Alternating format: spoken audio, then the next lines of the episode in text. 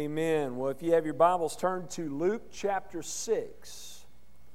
Luke chapter 6. We're going to be looking at verses 12 through 19 this morning. And as you're turning there, I want to ask how many of you realize that we are in our 18th message in Luke.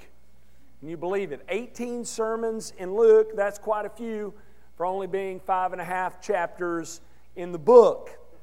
There are a few reasons for this. One, Luke is a big book. It is just 24 chapters, but the chapters are really, really long. Every chapter in the book is over 30 verses, some eclipse 50 verses. Two chapters are over 70 verses. The first chapter has 80 verses. Luke uh, only authored two books in the New Testament, but he has written more than any other New Testament author minus, minus Paul. He, he wrote more than John, even though John authored five books. Remember, we studied through the book of Acts. That took us two years to make it through the book of Acts, and at the pace we're going in Luke, it's uh, going to be about that long, if, if not longer, if I don't get going on that, okay? But it's a good book to be stuck in, isn't it? Another reason we're moving at the pace we are is because the gospel books are, are jam packed with rich truths on the person and work and teachings of Jesus. There is so much to learn about who our, our Lord is and lessons to be learned from Him by, by carefully studying what He says and what He does during His earthly ministry. I mean, think of some of the rich truths we have learned already to this point. For example, in Luke chapter 1, we learned of Jesus' birth and of the fact that that, that event is historical. There was a time in history, in the fullness of time, we're told, at the absolute right time, at the most opportune time, when God the Son entered into the world He created and became a man in order to redeem mankind. In the story of Jesus and the shepherds, we learn that Jesus is the, the promised Messiah who is truly God and truly man, sent to redeem and restore mankind. And we learn that our response is to be like that of the shepherds. We should respond in worship of Him and should respond by being faithful witnesses for Him. When Jesus is presented in the temple, we, we learn again of Jesus' humble beginnings in that his father and mother could not afford to offer a lamb on behalf of the Lamb of God. Yet we also learn from Simeon and Anna that Jesus is none other than the King of Kings who will provide salvation for the repentant and bring judgment for the unregenerate. We, we also learn from Jesus' early days in the temple that he perfectly met the demands of God's command and prioritized his relationship with his heavenly Father above his closest family and friends. We learn from the ministry of John the Baptist in Luke 3 that the reason Christ came to earth to accomplish salvation is because there is no one good enough to earn a right standing with the living God through their outward acts of religious devotion, and there is no one beyond the reach of saving if they will truly humble themselves, repent of sin, and believe on the Lord Jesus Christ. We learn through John's baptism of Jesus in Luke 3 that Jesus came to identify with sinners in order to save sinners. We learn from the genealogy of Jesus that he is truly God and truly man, God's promised Messiah and his forever king. We also learn that he has come as the second Adam to provide rescue for sinners. When being tempted by Satan in the wilderness, we learn that Jesus refused to question his Father's providence and act in a way that is opposed to his leading. He refused to leave the hard but right path for an easier route to glory. He, he refused to put God to the test, but instead, he took God at his word. He countered the temptation of the enemy with the word of God. He went to the religious leaders in his hometown of Nazareth to share his message of redemption from the scriptures. He showed them from the Old Testament that, that the, oh, the scriptures, they all point to him, to his great person and work, and he boldly rebuked their unbelief. In Capernaum, we learned that, that, that Jesus established his authority through his teaching and by casting out demons and healing the sick with the word. In Luke 5, Jesus demonstrated his sovereignty in creation in the disciples' miraculous catch of fish. He used that miracle to show his disciples the work that the Father sent him to accomplish to seek and save those who are lost, and also calls for them to do the same, to be fishers of men. In Luke chapter 5, verses 12 through 26, Jesus shows in the healing of the leper and the lame man that he has been sent to bring cleansing to the wicked and forgiveness and rescue from sin and death. We learn that when the unclean encounter the completely clean Messiah, the completely clean Messiah is not made unclean, but those who are unclean when they encounter the completely clean Messiah are made completely clean.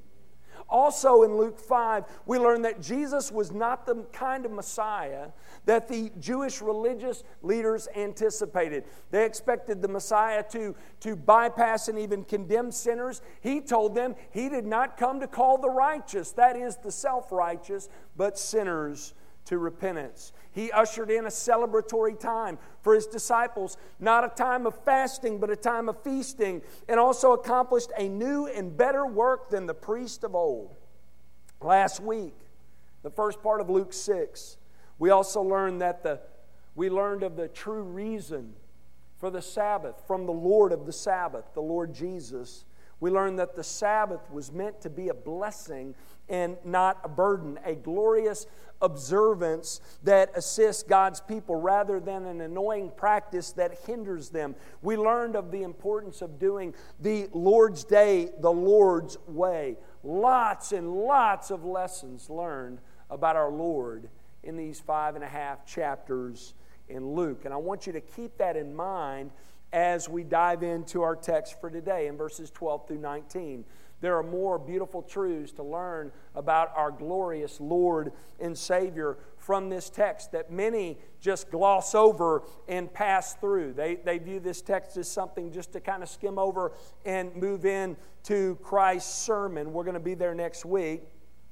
But we're going to camp out in this text this morning. And while this seems to be a repeat of what we've already read about Jesus and Luke, because in this passage we have him calling his disciples teaching the multitude, healing the sick and the demon possessed. And while many view this passage just as a transitional text from the narrative portion of Jesus' earthly ministry into his great Sermon on the Mount or Sermon on the Plain, as we'll call it in, in Luke's Gospel, there are several important truths we learn from Jesus in this passage as he prepares to call the 12 and in his calling of the 12 and in his further instruction of the 12 of the greater multitude that gathered to hear from him near Capernaum. There are lessons to be learned of Jesus today, more lessons to be learned in the prayer he prays, the disciples he calls, the popularity he has,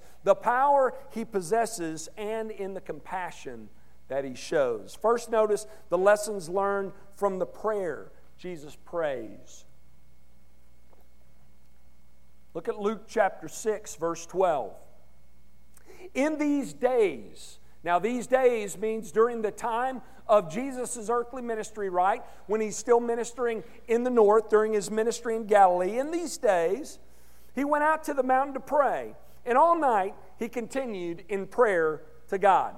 This is right before Christ chooses his disciples when he's getting ready to select them and call for them to follow him, before he does that, Jesus stays up the entire night praying. And a, a, very clear lesson for us as individual believers and for us corporately as a church here is that we learn the important role that prayer plays in the decisions we make as individual believers and as a church. The, the important role that prayer plays in the leaders we appoint and the pastors we call to serve, in the staff that we hire, in the people we appoint to teach classes on Sunday morning in the ministries of this church. If Jesus spent the night praying for decisions like these, how much more so should we, right?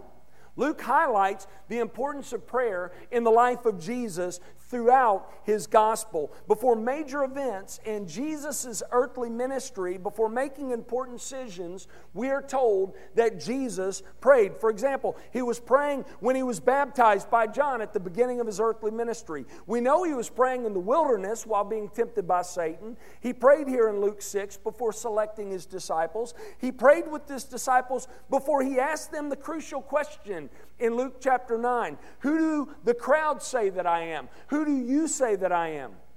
He prays with Peter, James, and John before his transfiguration in Luke chapter 9, verse 28. He prays before his arrest, trial, and crucifixion in the Garden of Gethsemane in Luke chapter 22. And get this, you got to get this. The reason prayer precedes all the major events in Jesus' life and the major decisions he makes is because prayer was common everyday practice in the life of Jesus during his earthly ministry. Some hear this and they think, man, I need to start, I need to start praying before major events and decisions in my life. No, what you need to start doing is praying on a regular basis. Devote yourself to the practice, as Paul says in Colossians chapter 4, verse 2. If you would become disciplined in the practice of prayer, bringing all matters, great and, and small, to the Lord, you will not neglect the major events, praying before those major events and decisions in your life. It will just happen naturally because prayer is common practice in your life. It's very practical, isn't it? This is the way it was with Jesus. And notice how there are certain times when his disciples are with him praying. Even at Gethsemane, Gethsemane, though Christ is, is a little ways away by himself, he visits his disciples nearby and encourages them to pray. For those of you discipling young men and women here in the church and outside the church, prayer needs to be a practice that you model for them so that prayer is a common practice for them as well, just like it is for you. Believers, to grow in godliness, to be equipped to face and maneuver through the difficulties that we face in this fallen, sin stained world in which we live in a way that brings glory to God, we must go forward on our knees. Prayer must be a common practice in our spiritual lives. Notice next the lessons learned from the disciples Jesus calls. Look at verses 13 through 16. And when day came, he called his disciples, and he chose them from the twelve, whom he named apostles Simon, whom he named Peter and Andrew his brother, and James and John and Philip and Bartholomew and Matthew and Thomas and James the son of Alphaeus and Simon who was called the Zealot and Judas the son of James and Judas Iscariot who became a traitor. So Jesus prays all night. And when day came, he, he called the 12. And while some just sort of gloss over this list of names, I believe a bit too quickly, that there are others who I think linger a bit too long belaboring the list of names here. There have been books written on these list of names, which is pretty difficult with some of the disciples because there's a lot of speculation that has to take place because with some of them, all you have is their names right? Now they're listed a number of times in Matthew 10, Mark 3, and Acts 1, but, but for some, that's all you have. There are some significant uh, things made about uh, a number of disciples in the group, and, uh, and for some, you have a whole lot more. I want to share with you just a couple of significant things about this group. One, notice that they are a diverse group. They're a diverse group. They were made up of fishermen there was a tax collector and a political zealot called by Christ to be united around him and his gospel. And as this group moves out and as the number of Christ's disciples grows, his people become more and more diverse. Today, God's kingdom is extremely diverse. While you may not notice it in particular congregations in East Texas, the universal number of God's people in his kingdom is extremely diverse. And even within certain local bodies today, we see it diversity on display. Think about it. The church is made up of a diverse group of people. People you would not expect to be friends. People who may have at one time been enemies. It's people with nothing in common but the Lord Jesus Christ, and the gospel brings them together like nothing else could. We see the beginnings of that in Jesus' selecting of the disciples. Darrell Bock, in his commentary on Luke, says this. Look at this quote on the screen. Jesus' choosing of the 12 reflects a unique, diverse group. He did not select a homogeneous club. There were fishermen, tax collectors, and a staunchly political person. These are everyday sorts of people showing the grassroots character of Jesus' ministry. Their, their diversity reflects the work that Jesus is sent to accomplish and the makeup of God's kingdom. And as believers, we ought to celebrate this diversity. The fact that God's kingdom is made up of, of black and white and Hispanic and Asian and Indian and Middle Eastern, young, old, male, female, rich and poor, it's a reason to rejoice, and it, it, provides the unbelieving and watching world with a strong illustration of God's gospel. When the world witnesses people who are different in every way, whose strongest bond is their relationship with the Lord Jesus Christ, they see the gospel on display. Paul tells us in Ephesians that in Christ, the dividing wall comes crumbling down between races and peoples. We see the beginnings of this in Christ's selection of the disciples. Notice we also see the negative side of this. We see diversity in the form of a wolf in sheep's clothing. Look at the end of that list. Christ called Judas Iscariot, who became a traitor. Matthew, Mark, and Luke, each in their list in the gospel accounts with Judas Iscariot, and each include a negative statement made about him, separating him from the rest. And of course, he's omitted from Luke's list in Acts because he's no longer with them. They're very much writing in hindsight. We don't have any clue that any of them thought anything about G- Judas during Jesus' earthly ministry. They were, not, uh, they were not suspect of him, I don't believe. His name now, however, has become synonymous with traitor. And it really still is today. I mean, if you hear someone call someone a Judas, you know what that means, don't you? Judas's presence with the 12 reminds us of this. Now, listen, this is important for you to realize. One can be near Jesus and not belong to him. One could appear to be outwardly in, but be inwardly out. That is true today of many who walk through the doors each and every Sunday. There are some who are close to Christ and his people in proximity, but apart from him, worlds apart spiritually. It's not just about being in proximity. It's not about making a profession of faith, it's about having a possession of faith. We've got to be changed from the inside out, we will be inwardly out, right? That's another reason why we must pray before appointing leaders in the church as well, because we learn from Judas, his presence remind us that not only can wolves make it into the church, but also into positions of influence, into positions of leadership. Now, Jesus knew exactly what he was doing in his selection of Judas, and his Father works providentially through his betrayal. And we see that God's mission is never in jeopardy, even when evildoers like Judas move into positions of influence. That's important for us to remember as well and not get discouraged and lose heart. But for the local church's sake, for God's people's sake, we must have our guard up. Leaders, we must be alert as shepherds of the flock. So they're a diverse group. Notice also they're an unlikely bunch. Most of the disciples chosen were located in the north. Do you know that? In Galilee. That's an unlikely location. When Jesus came to select his disciples, you would have thought that he would have started in the south with the religious leaders in the temple in Jerusalem. He did not. He bypassed the temple in Jerusalem. Instead, he went to a hot fishing spot near Capernaum. He didn't even go to the synagogues. He didn't go to the religious leaders at all. He went to fishermen.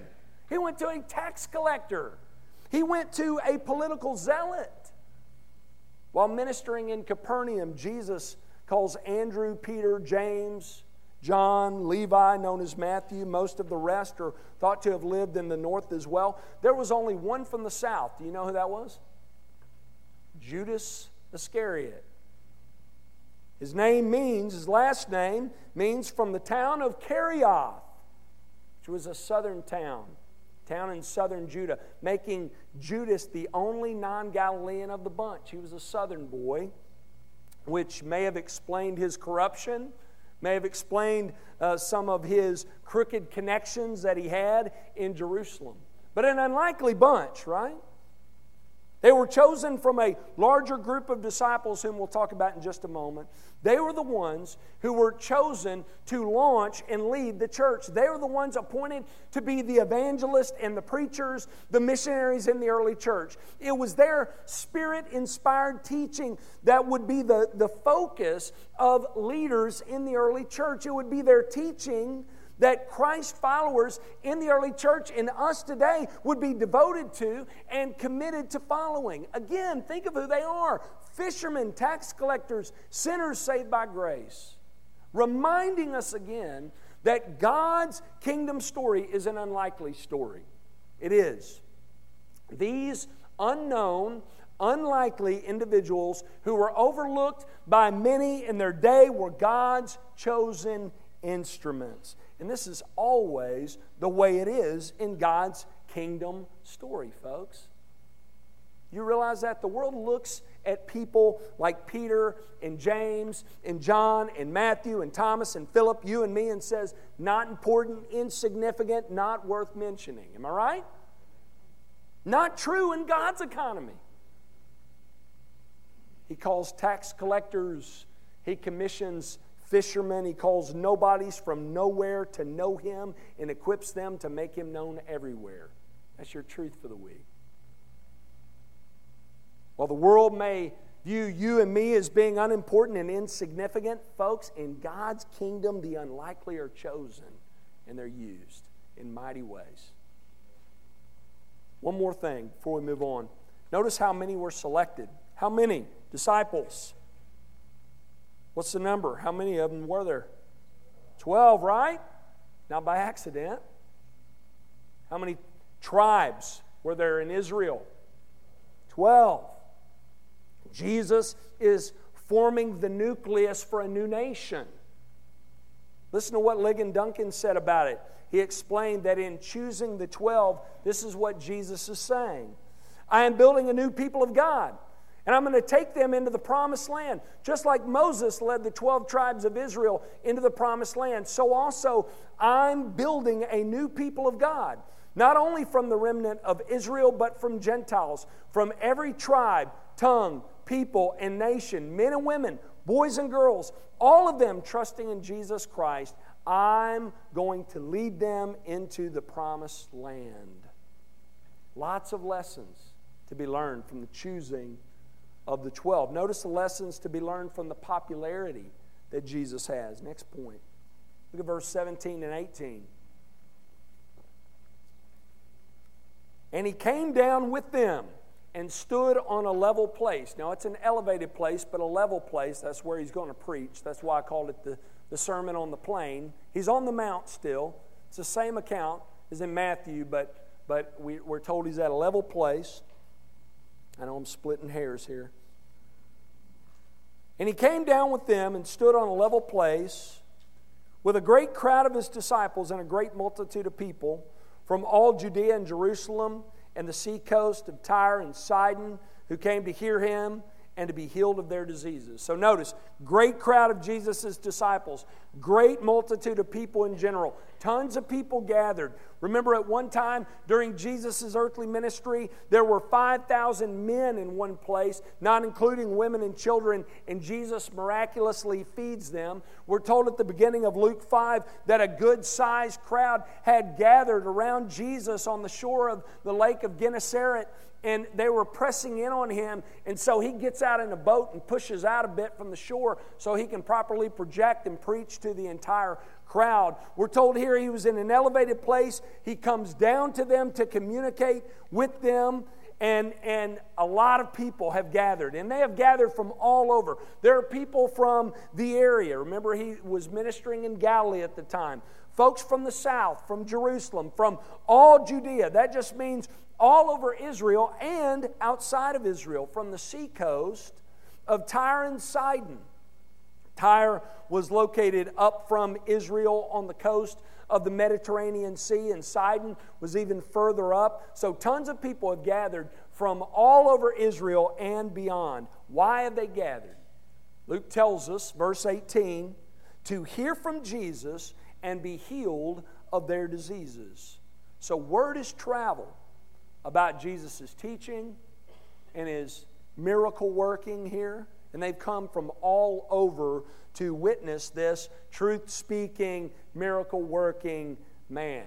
And notice how they're categorized. This is important for you to remember because we're going to move into the Sermon on the Mount next week so you'll know who his audience is. We're going to learn who they are right here so you'll understand why Jesus says what he does during his sermon. Three groups of people the apostles are there. We're, we're told that at the beginning of verse 17 that they came down with Jesus. Jesus selected them. They were up, they came down together. So they're there. After uh, calling them, comes down with them. Remember, the apostles there, the sent ones, the, the, the ones called by Christ to go out and preach his gospel message. While we said in the previous point that they were common men, they had an unusual calling on their lives. They are the, the preachers of, of the kingdom of God. They're appointed by Christ to take the gospel message and saturate Jerusalem with it, which they do. They establish the first churches and they lead the church to expand God's kingdom. Very important group of people. The second group are known as Jesus' disciples here. We're told a great number of Jesus' disciples had gathered. The word disciple just means a, a group of learners, those gathered to be instructed by Jesus. So you have the messengers of the gospel, the apostles, those willing to follow Jesus. You have the learners of the gospel, those longing to be instructed by Jesus. And then a third group, which is just a larger number of, of curious, uncommitted, inquisitive, and we'll learn in the upcoming weeks skeptical people who were there to learn more of Jesus. No doubt they had heard of him, how he had astonished the, the religious leaders in Capernaum with his teaching and had mesmerized others by his miraculous healing power. He cast out demons, healed the sick with the word. No doubt many of them had, had heard these stories. They had traveled long distances, many of them, to see Jesus, hear from him, touch him, and be healed by him. So we see the popularity of Jesus here. The, the multitude were gathered for a number of reasons. Some were already committed to follow him, others longed to sit under his teaching more and learn from him. Some simply gathered because they selfishly wanted something from him. Some were inquiring of him, longed to know, more about him. Others refused to believe on him and follow him. Why are you here this morning? Why are you here? Why have you come into this place? To gather together? Are you here because you're a committed follower of the Lord Jesus Christ and because you want to be better equipped to serve the Lord? If so, here's my prayer for you. My prayer for you is that you would leave here more equipped than when you came in, each and every week. My, my prayer for you is that God would prepare you each and every Sunday to go out from this place, to go and make an impact for Him, for his kingdom, advance his kingdom work in your home, in the community, in the workplace, in the schools, by boldly pushing back the darkness in this world with the light of God's gospel. That's my prayer for you. Maybe you're here this morning and you're young in your faith, in the infant stages of your spiritual life. And you're here and you want to grow in your knowledge of God so you can be more faithful to be who God has called for you to be and live the way He has called for you to live. My, my prayer for you is that God would instruct your mind each and every Sunday and prepare your hearts to follow Him. I pray that you would grow in godliness through the ministries of this church, through the preaching and teaching of the Word, through the power of His indwelling Spirit and that God would open doors for you in ministry and that you would faithfully walk through those doors in obedience and make Him known. If the only reason you're here is because you want something from Jesus, my prayer for you is that you would see that God has given you everything by sending you His Son to live, die, and rise again. And I pray that your heart and your mind would be open to that truth and that you would love God for sending His Son and that you would trust in Him alone for your salvation. If you're here and you're skeptical of Jesus and unbelieving, I pray the Spirit of God would open your heart and mind to Him through His Word, that you would see your sinfulness and your need for what God has accomplished for you on your behalf through His Son Jesus and that you would forsake your sin and bow the knee to King Jesus today. Why are you here? Answer this question today. So, we have learned lessons from the prayer Jesus prays, the disciples he calls, the popularity that he has. Now, notice the lessons learned from the power Jesus possesses and the compassion that he shows. Look at verses 18 and 19.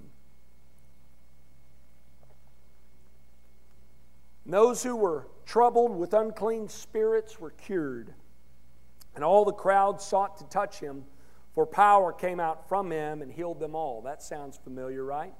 Learn another story about a woman touching his garment coming up in Luke.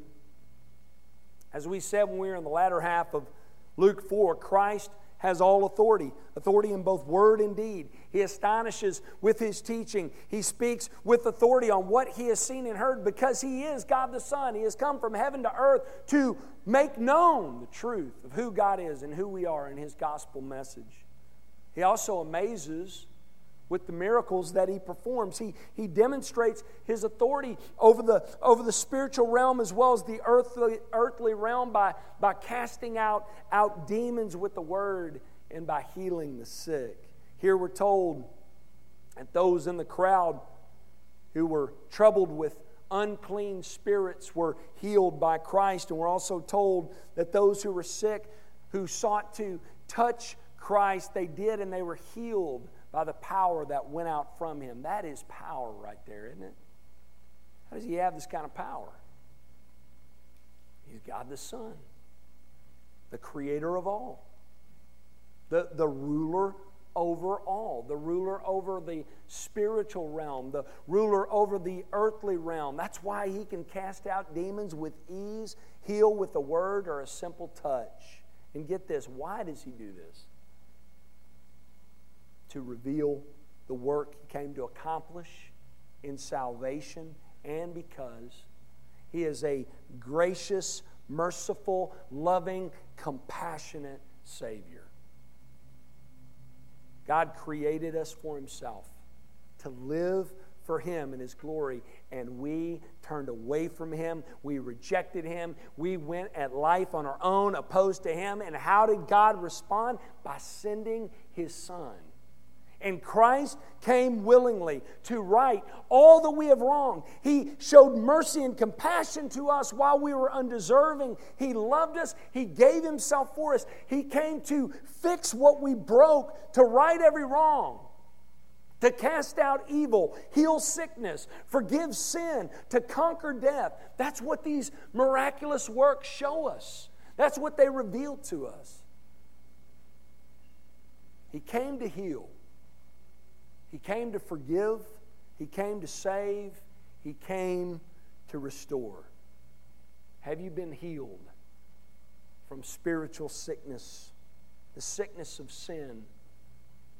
Have you been forgiven for your rebellion? Have you been saved from sin, death, and judgment? Have you been restored to a right relationship with the living God through repentance of sin and faith in Christ? If not, now is the time. Today is the day to be restored.